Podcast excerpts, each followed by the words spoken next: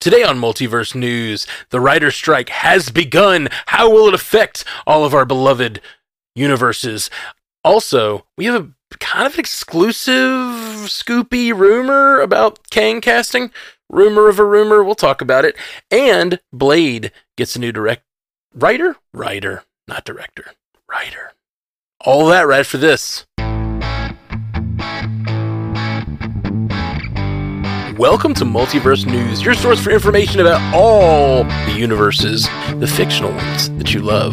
Not this one. We don't talk about this one. This one's Bruno to us.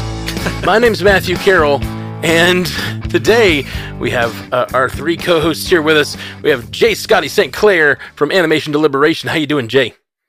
I'm doing well. Happy Good. to be here. Looking forward to some riveting discussion here.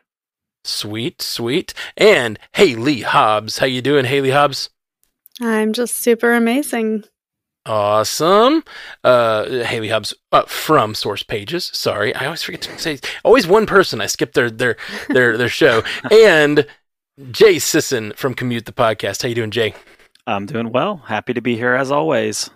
Awesome, awesome. So we're gonna start the show tonight with a special report. I wish we had like a sweeping special report banner to swipe sweep in. You know what? I'm gonna try to make that happen. Um, special report.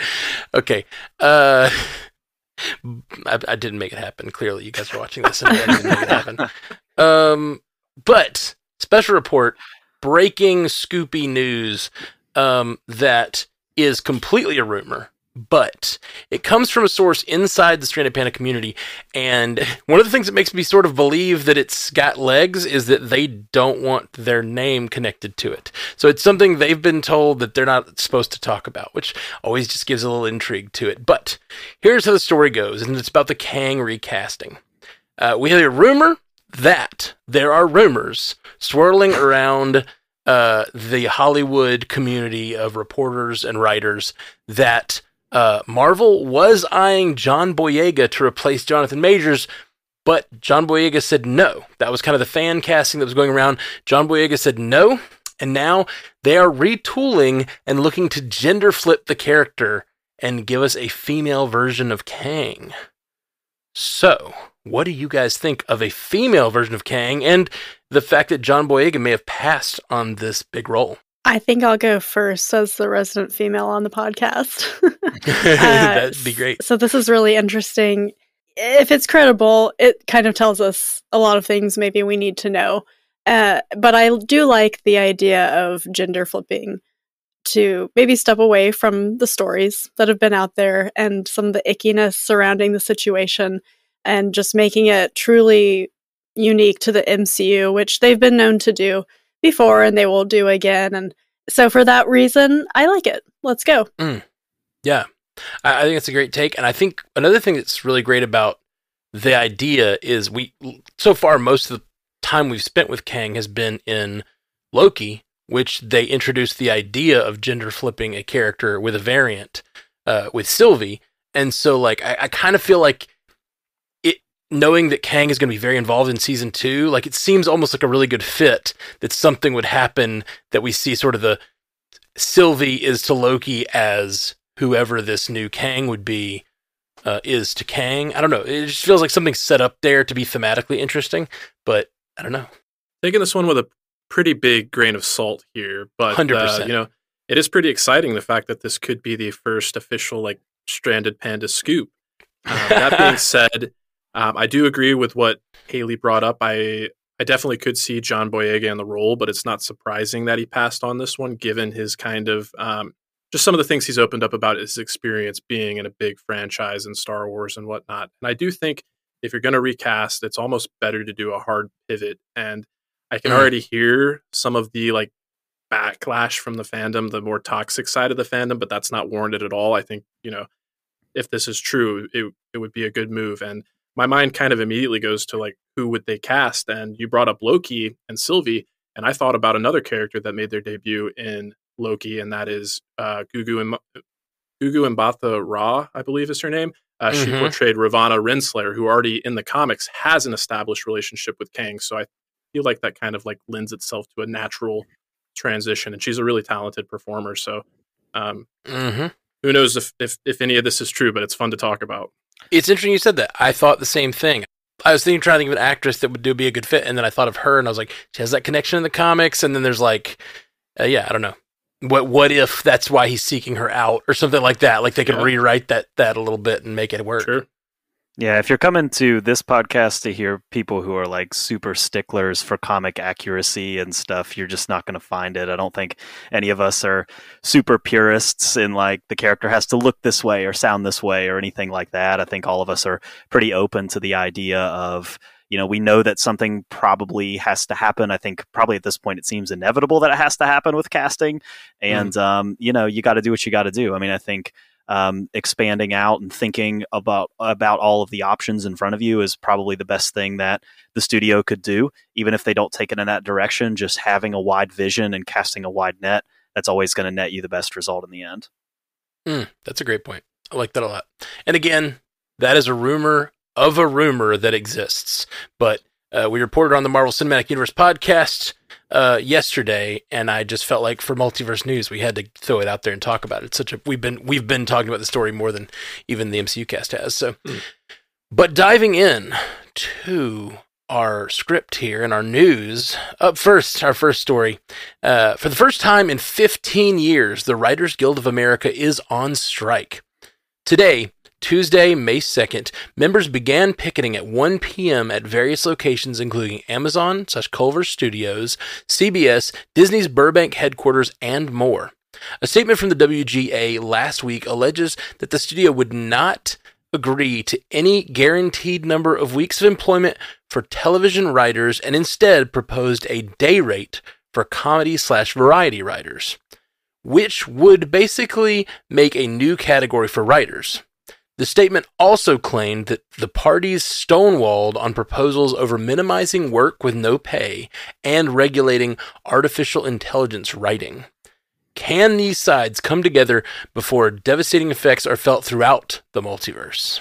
Without knowing the true ins and outs of the negotiations, pay equity has become a huge problem in this country lately. I think Mhm. most industries are feeling it, especially when you're in the entertainment industry. It looks like there's such disparate differences in CEO salaries and writer salaries. And that may sound to some of us who make less than both of those groups of people like a complaint that isn't warranted, but you have to think about putting yourself in somebody else's shoes and knowing that just because like you might make less than that person doesn't mean that it's okay that they might get paid less. And these CEOs of these companies are making tens and hundreds of millions of dollars and it's it's insane. And so, you know, I scale that to my situation or people I knew who are in bad situations. I'm not in a bad situation. I shouldn't say that, but ju- I've dealt with it too. And so this has Mm. become this is like putting it on a really big scale and putting it in a way that is getting a lot of press. And so I think that's super interesting. And two, our off mic discussion last week, we were talking about AI and you guys know my stance. I'm like, put me in a bunker off the grid. I don't like it. but I, it's part of the future and it's already here. And so, how do you deal with that in a profession where your creativity is your bread and butter? Yeah, Hmm. I'm old enough to remember the 2007 writers' strike, and it was uh, it did affect shows. It took a little while. There was a large ripple effect, and it didn't feel like it at first. But as the production caught up with the writing, you started to feel it. And I was a big fan of Lost at the time. That's kind of one of the famous examples of a show that just like really got caught up in having to split its seasons and just really suffered from the writers' strike. So, you know, at the beginning, you're not really like what is going to be the effect of this you can't really say until we know how long it's going to last you know if it's something that lasts a month you're not going to feel it at all. If it's something that lasts 10 months like the writer's strike did last time uh, you're going to feel it um, across the industry. And it's going to be slow. It's going to start with uh, show or networks that and shows that are written uh, kind of just week to week like late night shows Mhm. and things like that.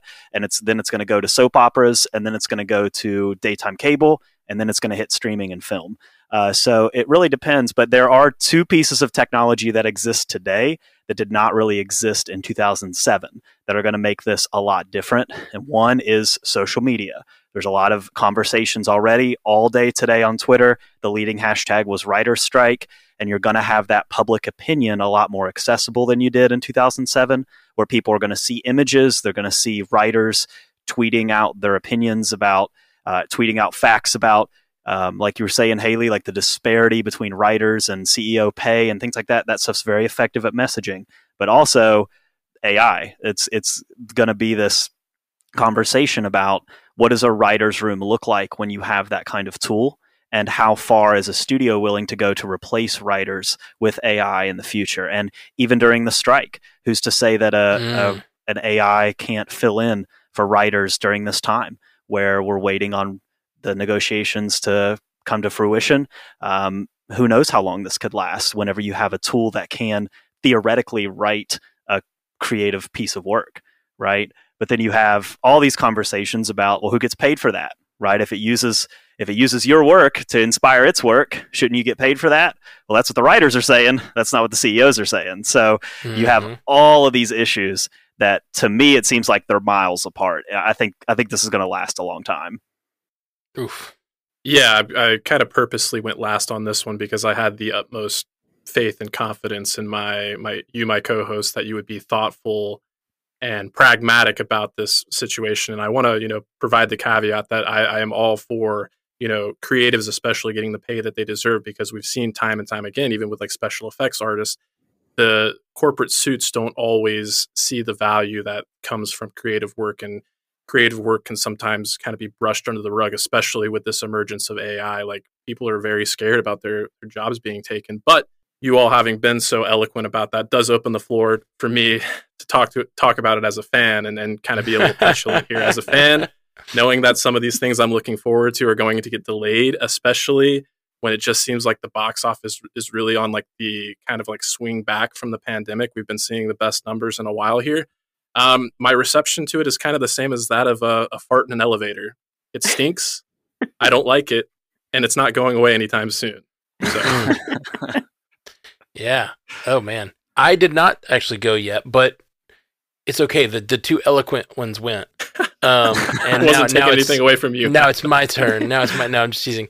Uh, but no, I, am I'm, I'm right there with you, Jay Scotty. Like, there's I'm of two minds completely on this. So you guys have all said it uh, better than I can, but I, I'm I completely support the workers in trying to get the uh, uh, the things that they can out of this. Um, and I think the AI part is incredibly interesting, but at the same time, I'm a fan and I'm I'm terrified about how things will be affected. We've already had so many delays the last few years. We're it feels just like Hollywood is just getting rolling and moving again after COVID. The movies are just hitting again in theaters, making the big money again. Like we're about to start seeing things roll, and now this, and it's just like, oof, just really, really feels like it takes your the wind out of your sails. Because I, I, I too experienced the what was it 2003 or 2007 uh, 2007 yeah yeah heroes was the show for me i loved mm, that show and yes. the writers strike completely destroyed heroes the, the last the end of the first season or something like that yeah it was a casualty um, yeah for sure um but the one part that i don't know how i feel about this uh artificial intelligence part because it's like it's a tool it's going to exist like the other parts the pay the day rates, like all that stuff. I feel like those are they know their industry better than I do, and like fighting for those uh, requirements is totally understandable. I don't know if the artificial intelligence thing though, because it's like it's technology that's going to exist. We're gonna like it feels a little bit like uh, Luddites, uh, like the literal Luddites, like the the historical figures that went and like trashed looms because looms existed and they were losing their jobs. You know, like hmm those that technology is going to exist, and using it for writing everything is going to happen. Um, it, it, it, you, you were mentioning, I think Jay, that it might even happen during the strike, but that's the thing. I think this is smart to do now because, like, I don't think that AI writing is good enough yet to like write jokes for uh, comedy sketches. It doesn't like fully understand yet how to.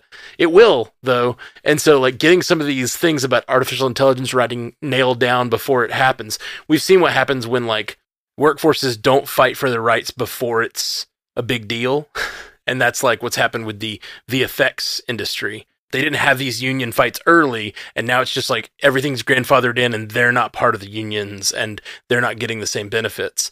So so I understand why they're having that fight now, but it also feels like that's gonna you're gonna lose that fight eventually because if they're not gonna do it, every internet site we were even talking about like we could use it to get rough drafts done. You know, like we were you know AI writing is just happening now. Um, mm. It's crazy. Yeah. It's crazy out here. I mean, it's a it's a piece of technology that's going to affect every industry in some way. And I know we're kind of moving away from writer. I'm moving away from writers by saying this, but you know, I'm a teacher. I work in education. Like, I feel AI uh, at this moment. I can tell when a student uses AI. It's like, yeah, you didn't write this. You don't know what uh, indelibly means or something like that. Like, get out of here. But um, but eventually, you know, they'll figure out like, oh, I can tell it to write this on a ninth grade reading level. You know, and they haven't figured mm. that out yet. Uh, but you know this this stuff is is going to affect your industry and it's one of those things you have to li- most of us are going to have to live with in some capacity. I'm going to have to live with it in my industry in some way. I'm going to have to figure out a way to to get the most out of it and use it as a tool. It's like whenever your teachers used to tell you that you wouldn't have a calculator uh, in your pocket at all times whenever you were doing math uh, and now you literally have a calculator in your pocket all the time you know like uh, thing, things are going to change uh, and uh, this is this is uh, something that's going on but it's going to go on in maybe your office too, you know, at some point. So mm-hmm. um, you kind of have to look at the bigger picture with this whole thing. Oh yeah, I mean, I'm I'm seeing it every day. Like people are posting songs written by AI, like music and lyrics and videos that go along with them, and it's just like, oh man, I I as a creative, you know, songwriter person, I'm like, this is, this is scary. It's scary stuff. Yeah. I just don't know that you can stand in the way of technology, though. It's gonna it's gonna happen eventually. But fully support the writers. The AI will never be able to communicate about the human experience, I don't think. It will never be able to have like something new to say about the human experience because it's not human. And so like it will just be regurgitating and art will um, stall if we don't have humans writing, you know? Up next, the year of the video game adaptation, as coined here on Multiverse News, continues to shift into high gear as the week saw trailers for two high profile motor themed projects based on PlayStation games. Peacock's Twisted Metal series starring Anthony Mackie is set to begin streaming July 27th, while Neil Blomkamp's Gran Turismo with David Harbour, Orlando Bloom, and Djimon Hounsou attached looks to race its way to the big screen August 11th. Are we revved up for these high octane outings, or is it time to hit the brakes? Yeah, thinking about the success we've seen with video game adaptations as of recent, uh, Twisted Metal and Gran Turismo would not have been very high on my list of adaptations I would have expected to see or really had all that much, you know, of a fervor for. But uh, especially in the case of like Twisted Metal, like I feel like that series kind of had its heyday in the like late 90s, early 2000s, and it really hasn't even been in the conversation amongst gamers since then. That whole genre of kind of like vehicular combat seems to have gone by the wayside. But I I really like the trailer. Like Anthony Mackie was the only part that really interested me, and I, I enjoyed the trailer a lot. It was pretty short, but it did a really interesting thing between like balancing tones. Like it started off with like really frenetic camera work, like first person view, kind of fiddling around with the keys and whatnot. But then once he puts the CD into the the player and then the the you know happy music starts it just like completely changes tones. And yeah I, I, I dug it so i'm looking forward to it. Gran turismo on the other hand like that just kind of surprised me. It's it's says it's based on a real story so again take that with a grain of salt. A lot of these mm. movies are based on a true story but um, i was surprised how this one seems to be kind of based in classism and i found myself like for whatever reason kind of thinking back to the movie Real Steel with Hugh Jackman, where he like controls like the fighting mech robots in terms of like mm. a young kid who has this opportunity to like rise through the ranks of like competitive gaming and whatnot. Uh, and while I know Neil Blomkamp did not direct that film, I felt like his sensibilities uh, were very felt through that film. It kind of felt like uh, District Nine and Chappie in terms of like the the practical and special effects that were there. So I I came away actually looking forward to both of these a lot more than uh, before I had seen the trailers. So in terms of trailers, they did excellent job. Mm. I really feel completely differently than you on these. Uh, well, I, I liked Gran Turismo. I went into this thinking Gran Turismo feels like the kind of money grab that like what was that movie Battleship from a few years ago, where it's just oh, like sure. this is based on a game but the game has nothing to do with the movie. You know what I mean? Like I Mm. thought that's what we were gonna get because it's just like it's a it's a it's a known title. So we're just going to use the title, and then we're just going to make a movie about racing. And then that's what I was thinking before I saw the trailer. And then uh, I was excited for Twisted Metal because I was a big fan of that growing up. I watched this trailers. I hated the Twisted Metal trailer. I think it Oh, looks, okay. and I love Anthony Mackie. Um, so I was really excited for Anthony Mackie, and I just thought the trailer seemed like really cheesy. Um, just in a way that it was shot, the way that it was put together. The "Steal My Sunshine" joke did not land for me. I really wanted it to. I kind of thought that's what they were going for when he throws in the mix CD, and it. it I thought it was going to be something silly, but like hmm it wasn't the kind of silly I wanted or something. I don't know. It just didn't work for me uh, for whatever reason. And then the reveal of Sweet Tooth at the end, I was like, just does it? Doesn't look scary or fun. It doesn't look scary or fun. It looks like this weird sort of like line that it's going to walk. I remember reading about this story a long time ago when it first came out, and I thought they were going to make like a horror series or something like that, like or like uh, I don't know. I can't remember exactly but yeah, it looks like Sweet Tooth is going for that a little bit, but like not really. Um, I don't know. It just didn't. The tone wasn't right for me. But Gran Turismo, which I went in thinking it was gonna be not my thing at all, um, reminded me of like Ender's Game and like Hmm. the Last Starfighter and like this thing of like you know the the indoor kid who's playing playing the video games at home gets picked up to do the thing. I thought it looked really good, and Neil Blomkamp directing it looked looks beautiful. It's uh, got great actors in it. I just thought that one looked really good, and it was n- my my expectations were completely flipped, basically. Yeah, Twisted Metal was kind of one of those things like you just had to be there for, you know. Like, Mhm. it was kind of like it peaked at a certain time with the PlayStation, and you know it was the thing that you go over and have a sleepover with your friends and like plug it up on the TV and play it, you know. So I think a lot of people have memories of it that are positive, but I think if you aren't in that group of people, I don't know if this is necessarily going to attract a new audience to it Mm. because it is it does look kind of cheeky and campy and like kind of you know I, I don't know it does kind of have that tone of like a a kid's video game in a way like I kind of got that vibe from the trailer so who knows what'll happen when we see a full trailer if it changes a little bit but I, Yeah. I think this is kind of one of those things that will very much appeal to certain people but I don't know if it'll necessarily have a wider appeal I agree. I agree. Uh, okay, our next uh, story. According to an exclusive via Hollywood Reporter, Nic Pizzolatto, the creative force behind HBO's True Detective, has been tapped by Marvel Studios to pen the script for the upcoming Blade film, reuniting him with Mahershala Ali, who starred in True Detective's third season. Blade is currently slated to start production in late May and eyeing a September 6, 2024 release.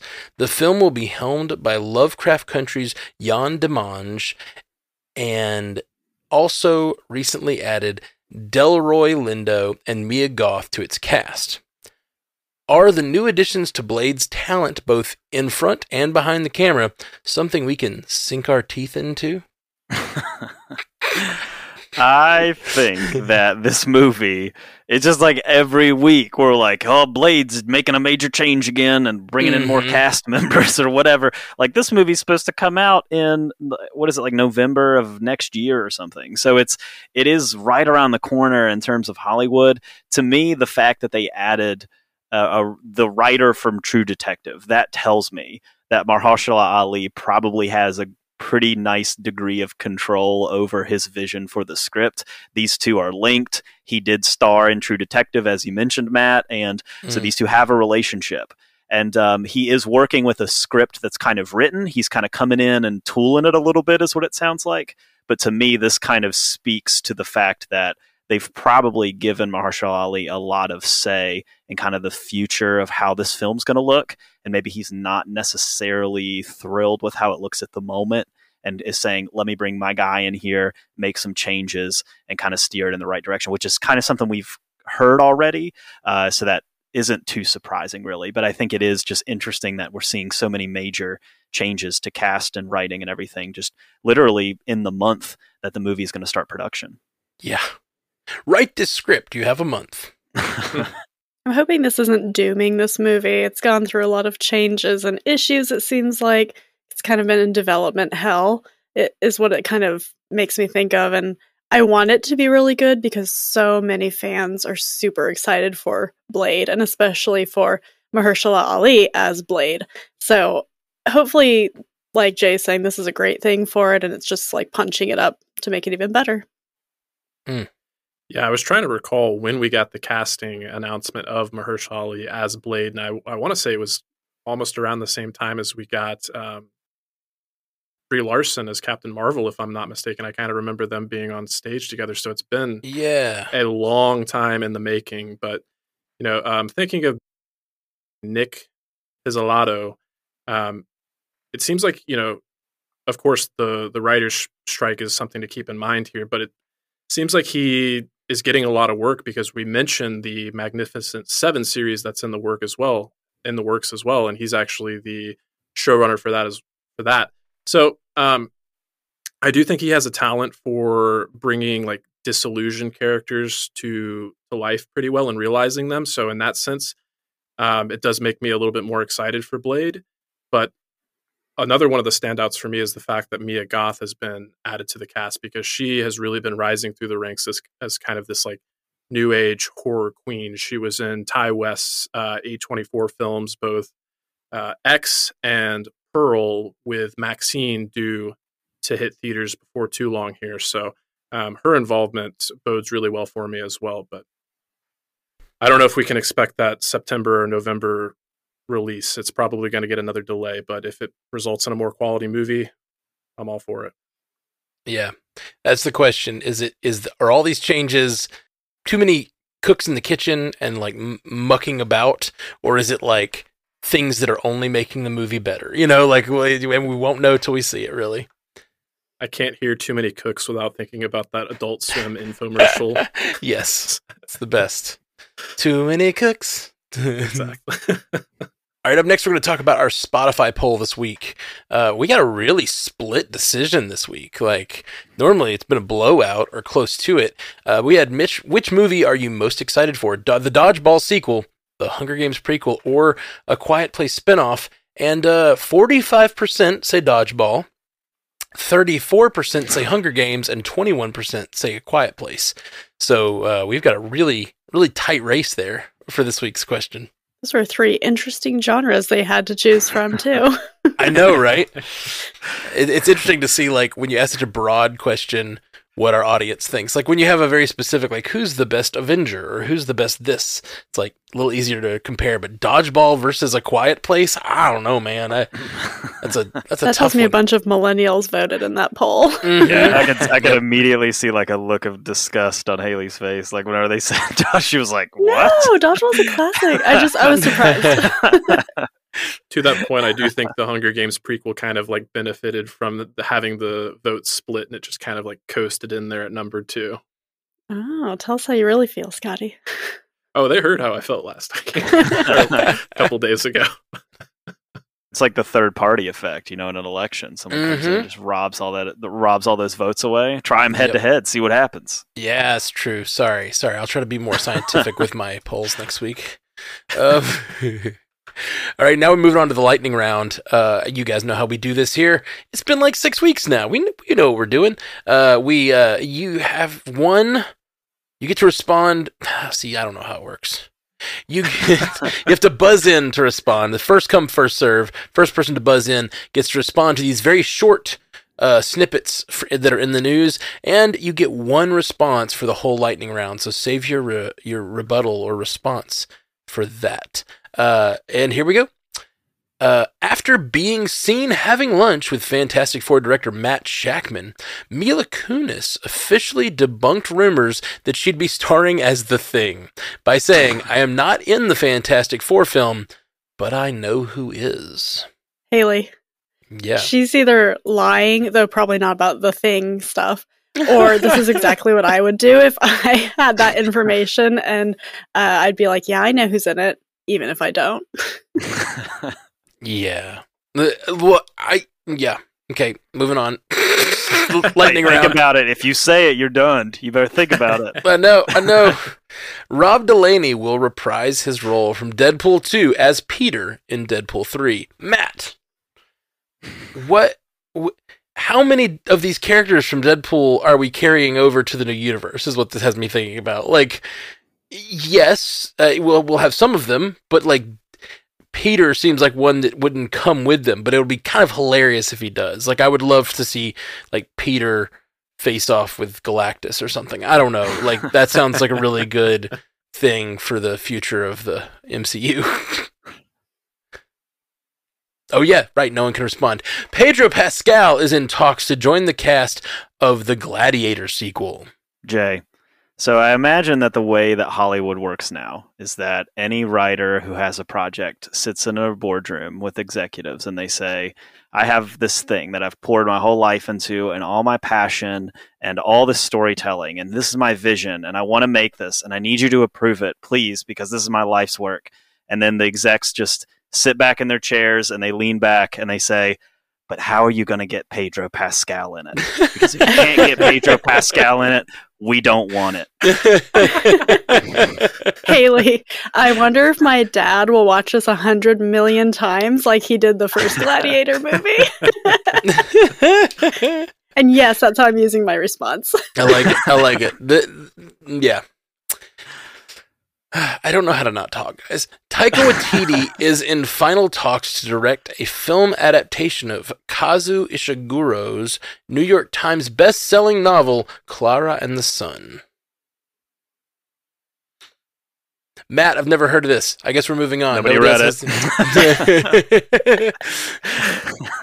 Noah Hawley's Alien series for FX cast Sydney Chandler in the lead role.